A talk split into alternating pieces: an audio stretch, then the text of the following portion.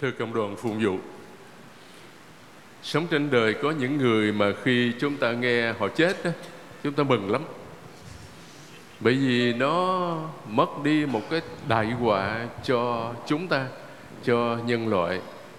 Như trường hợp của Adolf Hitler Trùm Đức Quốc xã mà như tất cả chúng ta đều biết Đã gây ra cuộc thế giới đại chiến lần thứ hai Giết chết biết bao nhiêu triệu người trên thế giới biết bao nhiêu gia đình tan nát biết bao nhiêu trẻ mồ côi cái hậu quả của chiến tranh thế giới lần thứ hai nó xảy ra nghĩa là có thể lâu rồi kết thúc lâu rồi nhưng mà cái hậu quả nó còn dài dài và cho tới ngày hôm nay thì cái người Do Thái, cái người Israel không thế nào mà họ tha thứ được cho Đức Quốc xã hết. Họ truy tìm những tên đồ tể Đức Quốc xã ở tận Nam Mỹ mặc dù họ thay hình đổi dạng thay tên đổi chỗ ở nhưng mà bắt về để rồi xử án bây giờ đã giết khoảng 6 triệu người Do Thái ở trong các lò hơi ngạt của thế giới đại chiến lần thứ hai cho nên vào tháng năm 1945 đó, khi mà nghe tin Hitler đã tự sát cùng với cái người tình của mình ở tại Berlin đó, thì cả thế giới thở phào nhẹ nhõm. Bởi vì từ nay đó thì cái đại họa của thế giới thì không còn nữa. Người ta không ai mà muốn nhớ đến cái tên Hitler này đâu. Nhưng mà ngược lại, có những cái chết mà người ta sẽ nhớ mãi, cái tên sẽ được lặp đi lặp lại mãi trên toàn thế giới. Nghĩa là khi nào con người còn hiện diện trên trái đất này, thì tên đó còn được nhắc đến. Đó là tên của Đức Giêsu Kitô, Chúa chúng ta. Qua cái chết trên thập giá, Ngài đã chuộc tội cho thiên hạ và chuộc lại ân làm nghĩa tử cho tất cả chúng ta để mỗi người chúng ta có thể gọi Thiên Chúa một cách thân mật là Abba, nghĩa là cha ơi. Cái tiếng đã mất từ khi ông bà tổ tông chúng ta phạm tội trong vườn đề đà. Và đối với chúng ta, chúng ta cũng sẽ nhớ đến cha Pascal Nguyễn Ngọc Tịnh, nhớ lâu lắm. Tất cả chúng ta những thành viên ở trong nhóm phiên dịch các bài kinh phụng vụ các cộng tác viên, bạn bè thân hữu.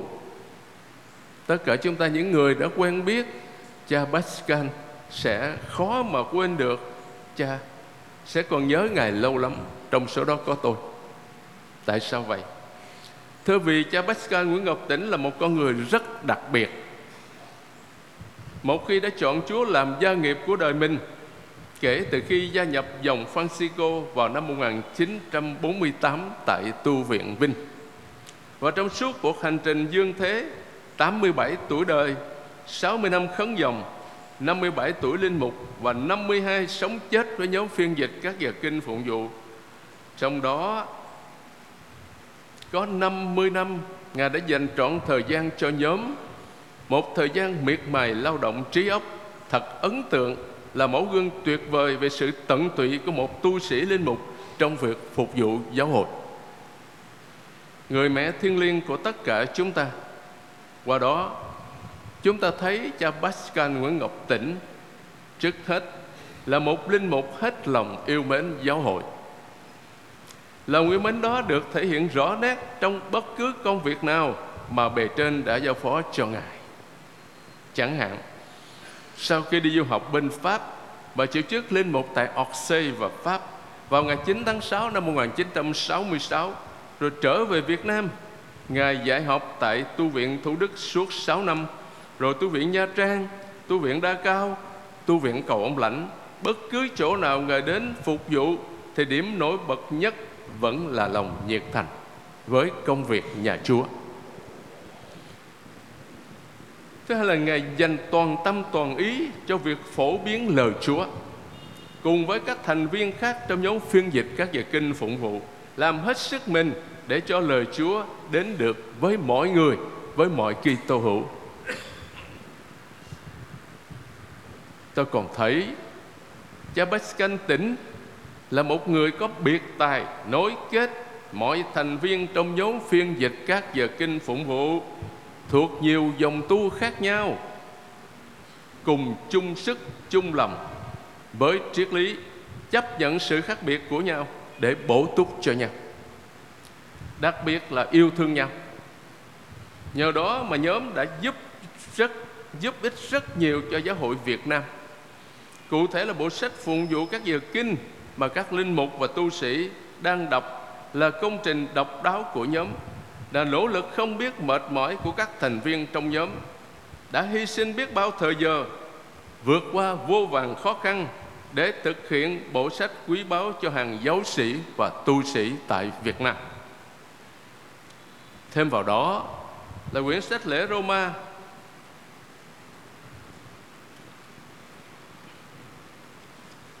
Phát hành năm 1992 mà tất cả các linh mục đang sử dụng cũng là phần lớn công sức của nhóm cùng với một số thành viên khác của Ủy ban Phụng tự Hội đồng Văn mục Việt Nam.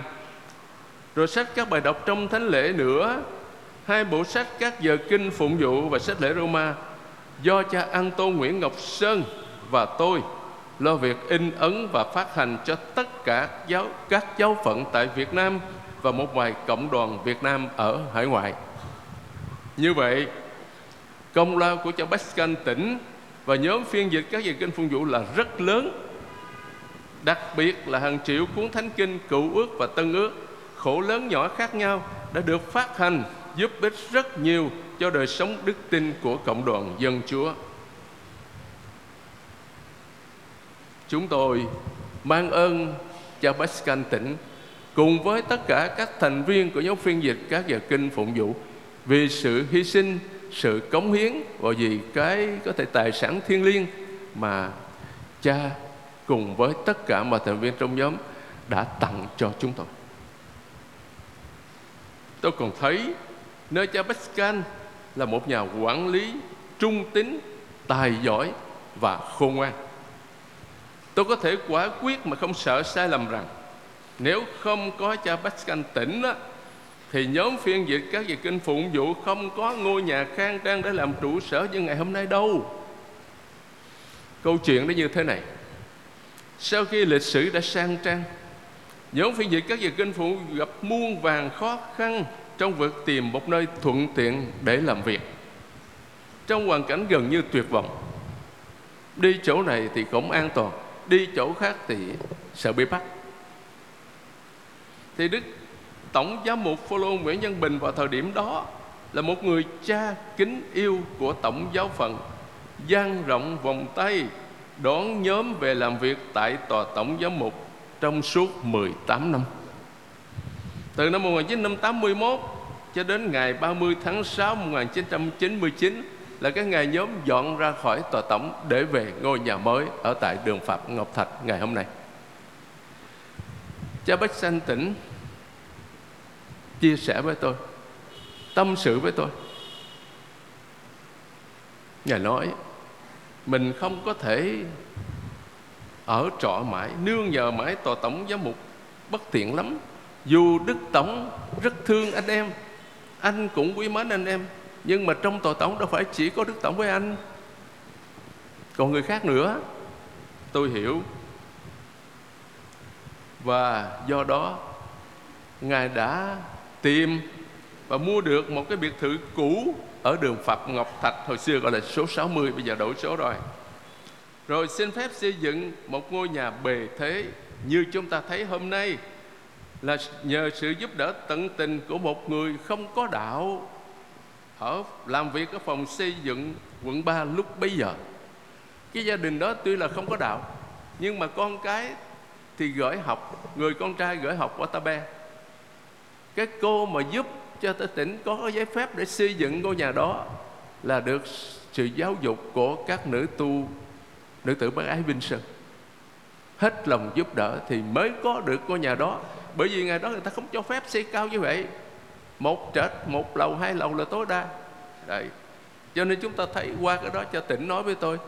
Tôi tin tưởng vào sự quan phòng rất là kỳ diệu, lạ lùng của thiên chúa.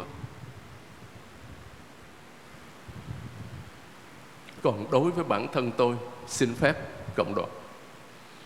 Cha Pascal tỉnh là một người đàn anh kính mến, cũng là một người bạn tri kỷ trong hơn 50 năm qua. Khi tôi còn là một chúng sinh, nghĩa là từ năm 1972 cho tới khi Ngài về với Chúa, tôi còn nhớ có một lần cái nhóm vào họp tại đại chủ viện thánh du xe sài gòn cùng với các thành viên khác của ủy ban phụng tự hội đồng giám mục việt nam lúc bấy giờ, tôi gặp cha tỉnh. Lúc đó ngài đã là linh mục được 5 năm. Còn tôi chỉ là một đại chúng sinh đang học thần học năm thứ nhất tại đại chúng viện thánh du xe sài gòn. Từ đó về sau, Nhất là khi tôi đã trở thành linh mục vào ngày 15 tháng 6 năm 1975 Hai anh em chúng tôi cùng chia vui sẻ buồn trong đời sống một vụ. Có khi vui nhưng cũng lắm lúc buồn phiền, đau khổ Và cả nước mắt nữa vì bị tấn công dữ dội. Có thể nói cha tỉnh đã sống trọn vẹn lời Thánh Vịnh 69 câu 10 Vì nhiệt tâm lo việc nhà Chúa mà tôi đây sẽ phải thiệt thân. Đặc biệt là khi chúng tôi làm việc chung với nhau nhiều năm trong quỹ ban phụng tự trực thuộc hội đồng giám mục Việt Nam dưới thời Đức cha Bartolomeo Nguyễn Sơn Lâm, Đức cha John Bautista Bùi Tuần, Đức Hồng Y John Bautista Phạm Minh Mẫn nhưng ấn tượng nhất là dưới đời Đức cha Bartolomeo Nguyễn Sơn Lâm. Ngoài ra, Cha Pascal tỉnh đã tận tình giúp đỡ tôi trong những sinh hoạt của tổng giáo phận thân yêu này. Cha Pascal đi du học ở bên Pháp đấy. Nhưng mà Ngài rất có tài văn chương trong văn chương Việt Nam đó. Ý tưởng phong phú, lời văn trao chuốt. Khi mà giáo hội phong thánh ngày 19 tháng 6 năm 1988 đó tôi nhớ không lầm cho 117 vị tử đạo Việt Nam đó thì tôi thấy có một cái bản kinh mà tôi thấy không có đạt tôi mới chạy đến nhờ cha tỉnh anh tỉnh ơi anh anh với anh em làm sao giúp tụi mình đi, dọn cái kinh, kính các thánh tự đạo Việt Nam. Thì cho tỉnh rất là vui vẻ nhận lời và cái kinh đó ngày tới ngày hôm nay chúng ta vẫn còn đọc. Đó là cái tác phẩm, cái thành quả của cha tỉnh và anh em trong nhóm phiên dịch các dịch kinh phụng vụ. Rồi lời kêu gọi giúp đỡ xây dựng nhà hưu dưỡng Chí Hòa và văn phòng tổ tổng giám mục vào năm 1990 và năm 1992. Rồi khi Đức Thánh Cha Francisco ra cái cẩm nang gọi là giảng lễ đó cách đây mấy năm đó thì có một bản dịch người ta đưa, đưa đến cho tôi để rồi đề nghị in phổ biến tôi từ chối. Người dịch đó cũng là một người có thế giá tôi xin miễn nêu tên ở đây. Nhưng mà bản dịch về văn Việt Nam quá kém rồi ý tưởng tôi thấy cũng không được. Tôi mới chạy đến nhờ cha tỉnh xin anh giúp nhờ một cha nào đó, một thành viên nào trong nhóm dịch cái này cho mình. Theo lời đức cố tổng với một lô bùi văn đọc đề nghị và để rồi tôi gửi đến cho các cha, thì cha tỉnh đã nhận lời. Và sau cùng thì cha nhờ cha Nguyễn Cao Siêu, dòng tên dịch cái bản đó, một cái bản dịch rất là hay. Hai năm vừa qua, khi đức tổng du xe đương nhiệm, nhờ cha tỉnh việc này, việc khác và có khi ngài đức tổng du xe của chúng ta đích thân đến tại cái trụ sở của nhóm phiên dịch các dịch kinh phụng vụ. Nhờ cái gì? Thì ngài luôn luôn sẵn sàng, cùng với anh em luôn sẵn sàng để giúp đỡ cho đức tổng, cho công việc chung của tổng giáo phận. Tóm lại, chúng tôi rất biết ơn và ngưỡng mộ cha Nguyễn Ngọc Tĩnh vì tinh thần giáo hội nơi ngài lòng tận tụy và sự hy sinh cao cả của ngài cùng với nhóm phiên dịch các giờ kinh phụng vụ. Trong nhiều việc, nhất là việc phổ biến lời Chúa. Và chúng tôi cũng cảm ơn tỉnh dòng Francisco tại Việt Nam đã gửi đến, có thể nó đã trao tặng cho chúng tôi một tu sĩ, một linh mục, một cái thành viên, một người anh em rất là tuyệt vời. Đã giúp đỡ giáo hội và giúp đỡ giáo phận, tổng giáo phận này rất nhiều cho nên chúng tôi luôn luôn biết ơn và nhớ đến tất cả các ân nhân trong lời cầu nguyện trong thánh lễ. Xin Chúa cho cha Pascal, thân yêu của chúng ta, được nghỉ yên muôn đời. Amen.